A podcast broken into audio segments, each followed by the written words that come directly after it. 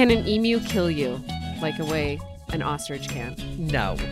I've never heard of someone being killed by an emu. Can you hug an emu? I hug my emus every day, multiple times. That brings me so much joy. Aw, to hug an emu. Maybe the closest experience you can have to hugging an ornithomimus, the feathered theropod with a toothless beak from the late Cretaceous. Ichnologists believe that some type of ornithomimid left the emu like footprints on the main trackside at Dinosaur Ridge. Hello, I'm Erin LaCount, Education Programs Director at Dinosaur Ridge, and today on the Land Before podcast, Fossil Histories and Paleo Mysteries, we're talking turkey. We're talking all kinds of birds, both ancient and modern, and we're getting into their dinosaur like features. We're delving into the question Are birds dinosaurs? If you aren't sure you know the answer, by the end of the show you will be. We begin with my conversation with Dr. Cynthia Norrgran, a neurosurgeon who teaches chemical and biological engineering at the Colorado School of Mines. She serves on our board of directors at Dinosaur Ridge. She's also a master falconer with a lot of bird knowledge. We recently got together to riff on the flying animals of the dinosaur age, which includes reptiles and ancient birds, and to talk about what modern birds have in common with those long extinct airborne critters. When ornithologists look at dinosaur bones, uh, they have found about 100 features in common between birds and dinosaurs. Birds evolved from small raptor ancestors, essentially, the, the dinosaurs that led the way to the raptors. That's why when uh, feathers were discovered on dinosaurs, it was amazing because only birds have feathers Right. in our world. But back then it was different. And there were flying reptiles. Sure, yeah. you know, the pterosaurs and all this, and they were flying reptiles, and they're not related to the dinosaurs. They're a different branch. The reptiles are not warm-blooded, and and, and then you have dinosaurs with feathers. And how did that all happen? And now you have birds that were there with the dinosaurs, but they're different birds than what we have now. And so trying to put all that together, I mean, it's fascinating. It's a cool web. It's, it's definitely because they have lots of connections. We find pterosaurs have feathers, four different types of feathers on their bodies, but they're not related to birds. So then you have to think about the origin of feathers. feathers could have developed independently in three different three different totally different uh, families or orders i mean they're not even the same different species they're they differ quite a ways up and i mean like eyes eyes developed in 20 different ways and so it may have all happened independent of each other So a convergent evolution uh, instances because we see that with flight, right? You have different flight in these animals where pterosaurs rely not on feathers for flight, but the skin between their their arm and their leg, right? Their body. Uh, we are starting to find dinosaurs with long fingers that have feathers, but their flight was actually stretches of skin, similar, more similar to what we see in a bat and in a pterosaur than we see in birds. So the more we find, the cooler the cooler the story gets. a bat wing is different than a bird wing is different than an insect wing Very. So these things happened independently. But when we look at modern day birds, especially predatory birds like the raptors and the falcons and, and the eagles and the hawks and owls, what's the easiest parts that you see that are the most primitive parts of the dinosaurs that held over it? I think it's easiest to see it in the meat eating, birds. The meat eating birds are the predatory birds than in a songbird. Uh, I think in it depends on who you you are reading as to what the, the basic knowledge is, whether you're looking at the ornithology books, the books on birds, or the paleontology books on dinosaurs, or the evolutionary biologists, how they all look at these things separately. But when you look at um, dinosaur physiology, especially the more current dinosaur physiology, uh, you look at Apatosaurus and there's no way they can breathe if they had a mammalian lung. There is simply no way that they can bring air all the way through that neck into the lungs and then all the way back out because there's too much dead space. So they have to have an avian lung. And looking at birds, you don't think that they have different respiratory system, but they have a completely different respiratory system. Where they breathe in, it goes into one sac, and then when they exhale, the air goes into another sac, and then they inhale, and that original air goes into yet another sac, and then they exhale, and then that finally that air goes out, and so that they they really extract a lot of uh, oxygen through that process, and that, that's the same thing with the Apatosaurus now.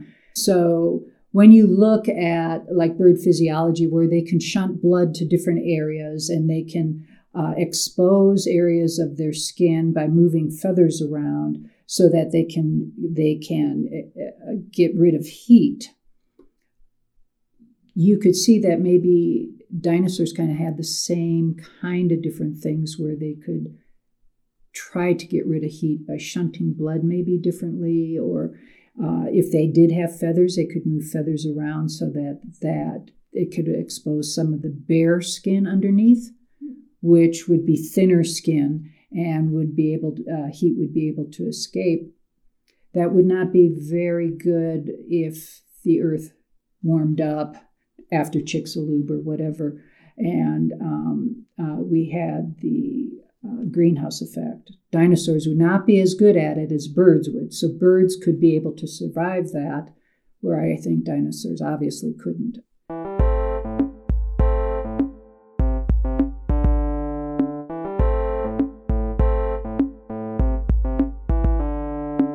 Some dinosaurs had beaks.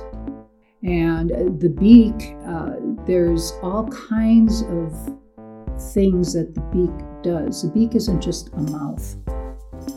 Uh, some of the uh, the birds, uh, tropical birds, have these big beaks, like a toucan has this big, huge beak, and they can shunt blood into that beak and get rid of heat.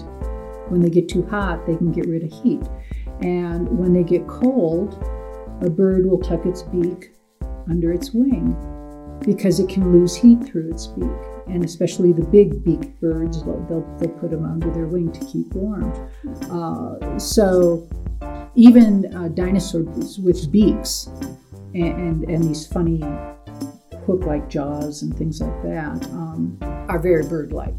There is a, a transition early in the Cretaceous, around 120 million years ago, where you actually start to see true beaked birds, and pygostyles show up. Uh, the pygostyles show up on the end of the tail, and shorter tail feathers, and not having long tails. You see display feathers start showing up rather than I don't need the tail for balance. I'm going to use my tail for other things. So you have these long peacock like tail feathers that start showing up on these early Cretaceous birds in China, like the Confuciusornis. And it's it's really cool to see how much diversity there already was in birds before we got to the modern birds that we see, which is 10,000 plus species strong today. The ancient birds had tails. Modern birds, you know, they they have the uh, pygostyle, right?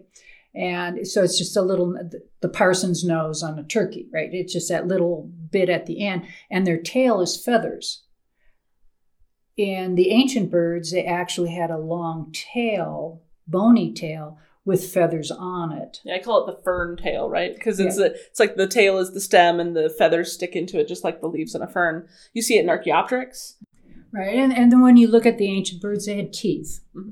And their teeth were actually in sockets. And so uh, it, you know, it, it uh, uh, and they were bo- in both the um, upper and lower jaw. And so that changed as well. So the ancient birds died out, the dinosaurs died out, but the modern birds came from the thecodonts on up and, and uh, the theropods and followed through that where dinosaurs were a branch, but you know, birds were there while dinosaurs were there. Mm-hmm but they're not the modern bird. They right. they were very reptilian type birds, even though they weren't reptiles. They were warm blooded. And as you move through that mishmash of evolutionary tree with disasters happening, and then trying to pick it up after that. Um, with the development of the beak and the um, changes in the uh, wrist bone of the birds, and even dinosaurs, no matter what, they didn't have that back back claw. It was off the side of their foot. They had It a was on- but it was it not was off the functional. side. It Yeah. was, and that meant that the ancient birds were actually perchers. They were up in the trees, and they were perchers. And because they had claws on their feathers, they were also climbers. They could climb up the tree. And it may be that they got out of the way of the big guys and sat up there, had their nests up there, and eventually learned how to fly and became the birds. the species of birds known below the extinction layer when when there were dinosaurs and half as many actually made it and are found above. So birds took a hit but they survived it. They were able to cope. The smaller bodied birds were able to cope because they had that those special kinds of feathers for warming and insulation and it's cool it's a cool thing to think anything that survived the extinction is very cool uh, us included mammals also made it thank goodness or we wouldn't be sitting here talking about birds thank you for talking with me today I, I appreciate it. Thank you for asking me. This this was a lot of fun. Thank you.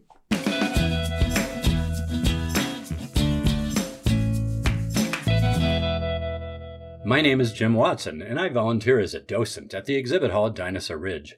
I often try to imagine what certain prehistoric creatures might have sounded like. We have a hanging pteranodon model in our exhibit hall, and I imagine such a living creature making these sounds while flying over the Cretaceous period seas.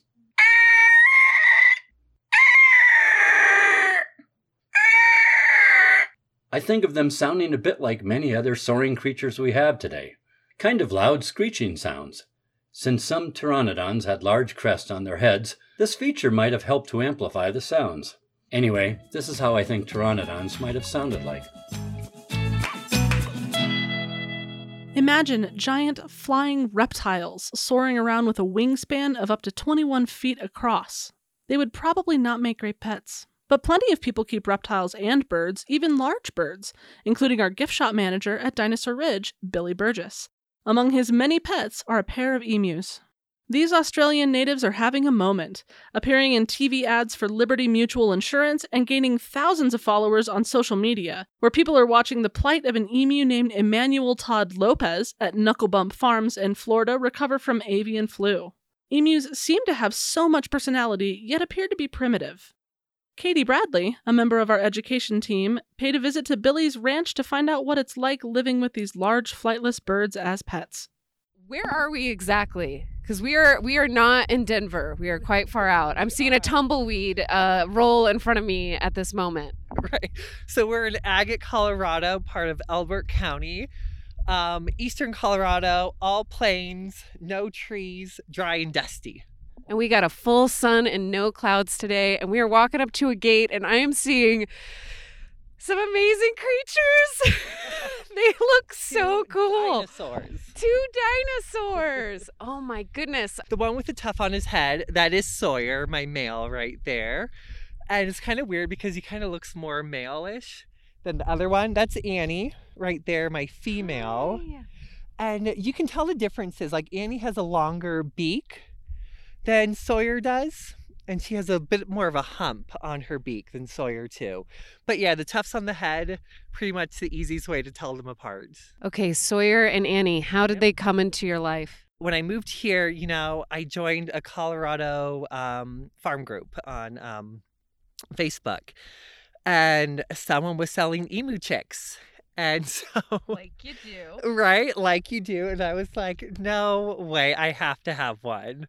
So my husband wasn't uh, in full support of it, but I ended up getting my, I ended up getting Sawyer, and uh, it was it was amazing. I got him when he was three months old. Okay. So very fragile. You know, I, I raised geese. I've raised baby geese, ducks, chickens, turkeys, guineas before, but he was like triple the size. And with emus, you got to watch out for their legs. You know, that's one thing that's when they're babies, it's very um I guess I, I guess the word's breakable. So with emus, especially him being in the house and we have tile floor, I had to exercise him in the basement where we have cement or outside because one slip on um, a slick floor, he could rupture a tendon, break a bone, and pretty much that's it for them. You know, there's no real surgery. Cast or yeah. stick injury. Exactly. Yeah, because that's where they stand. So that's where all the weight goes. It was a lot of trial and error with him. You know, whenever he slipped, I screamed and I ran, Oh my God, are you okay? and then when Annie did it, I was like, You're fine, brush it off. You're good. back. Right? Maybe that's why she's so crazy. So they almost look softer. they do. But I mean, they feel tough. I mean, like that. That's a They good do. coat. Yeah, insulated coat. Exactly. So sometimes um, when I come in in the morning, sorry, that's how they poop. All one hole, like other birds. Yeah. That cloaca. Very green.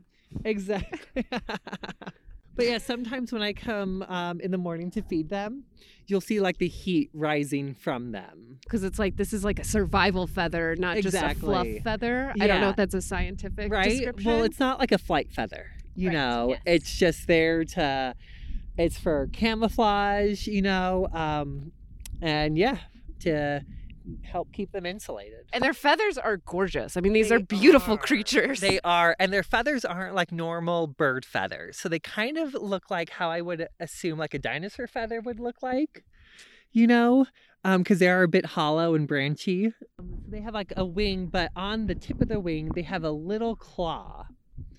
So kind of reminiscent of like a dinosaur, because you get that little talon on it. I can't stop staring at their feet because I feel like if I took Sawyer to the ridge, I could put his foot in the Allosaurus track on the boulder because it's got the, the classic theropod qualities of the three toes all pointing in the same direction, and that middle toe is Elongate, longer. Yeah.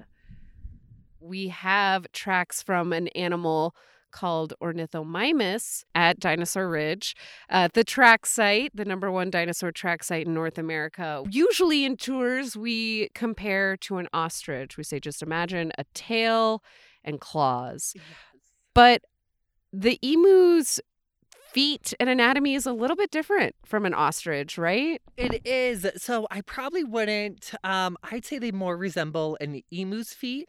Ostriches kind of have like a club foot. So if you if you ever get a chance, I would Google emu feet, ostrich feet, and you can see the difference. So I'm curious about their routine and food feeding habits. So they get fed twice a day. Um, I feed them a mixture with mine. If you talk to emu people, they feed them a wide variety dry cob, um, emu pellets from Missouri, um, all flock, and then scratch. I mix it together, and that's what they get. Okay, because I know ornithomimid being an omnivore, eating both plants and animals. Are emus ever eating bugs or picking apart other animals, maybe? so I have I have seen him go after grasshoppers. So definitely omnivorous. But you know, I tried to feed him eggs one time, scrambled, and they did not give a crap. Too close to home, maybe? Exactly. they love chopped up apples, blueberries, and animal crackers, which is why I buy a lot of. Do you have any kind of calls or rituals that you do with them for like enrichment? you know, I run around with them in their pen. I want to see that. right? So Wait, do you chase them or do they chase you? you know, they chase me. So what I do is I grab a dog toy, I grab something, and they flip out by it. They're like, "What the hell is this?" And they get all in the dancing, jumping up mode. So, would you say emus have zoomies? Yes, yes, they do. Very That makes my heart swell. crazy zoomies. With emus, don't wear anything like dangly, no earrings, no nose rings, because they'll rip them right out. they love shinies. They are amazing. So, how long do emus live? Typically, in a, in a loving home. like five to ten years in the wild, thirty-five in captivity. Annie and Sawyer will be here for a while. Right? They will be here for a while. So, we have a male and female here. So, there's probably potential for a future generation. Um, so Sawyer and Anne are almost a year old. And so hopefully by next year they'll be at breeding age. Um, Sawyer already does his low drum call.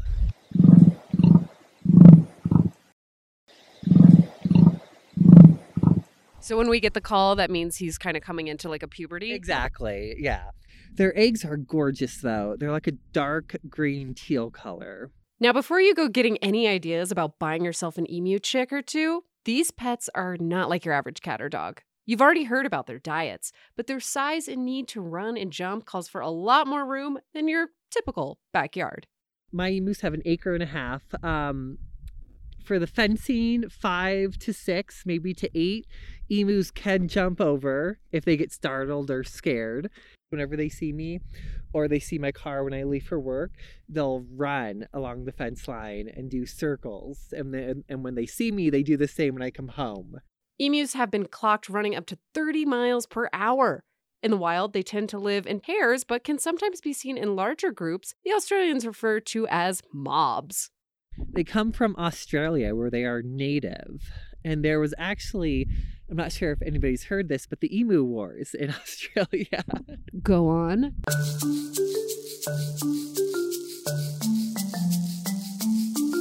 So, from what I've read, it was a bunch of farmers going against the emus because I guess when the settlers first got there, it was just like overrun with emus.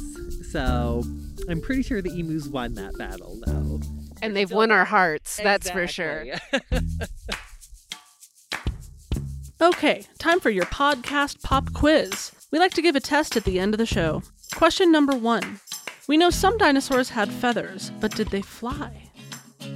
Question two Were the ancient birds living at the time of dinosaurs actually reptiles, unlike birds that live today? Final question Are modern birds the descendants of dinosaurs?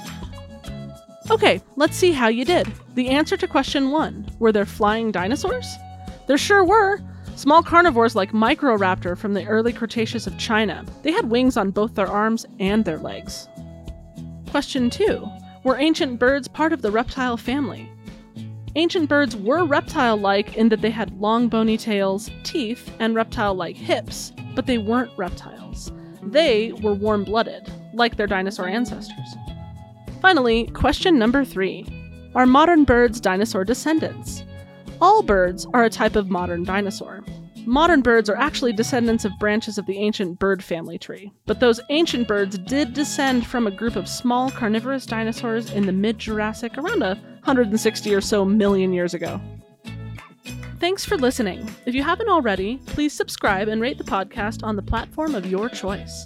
And listen up next week when the Land Before podcast, Fossil Histories, and Paleo Mysteries digs into an area of ichnology, helping us better understand dinosaur diets and ecosystems. The study of coprolites. That's a scientific word for poop.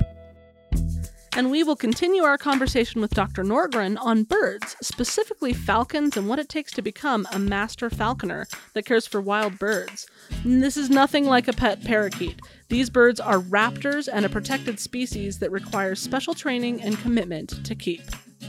Do you think you have what it takes? Listen and find out, and we'll see you next time. Jeff LaMontagne is our supervising producer. Kristen Kidd is executive producer. Erin LaCount is our host. Michelle Howell and Alice Olson are regular contributors. Our theme song is by Hansdale Sue. And I'm Katie Bradley, sound editor and sound engineer for the Land Before podcast, Fossil Histories and Paleo Mysteries, produced at Dinosaur Ridge in Morrison, Colorado. Come and visit us.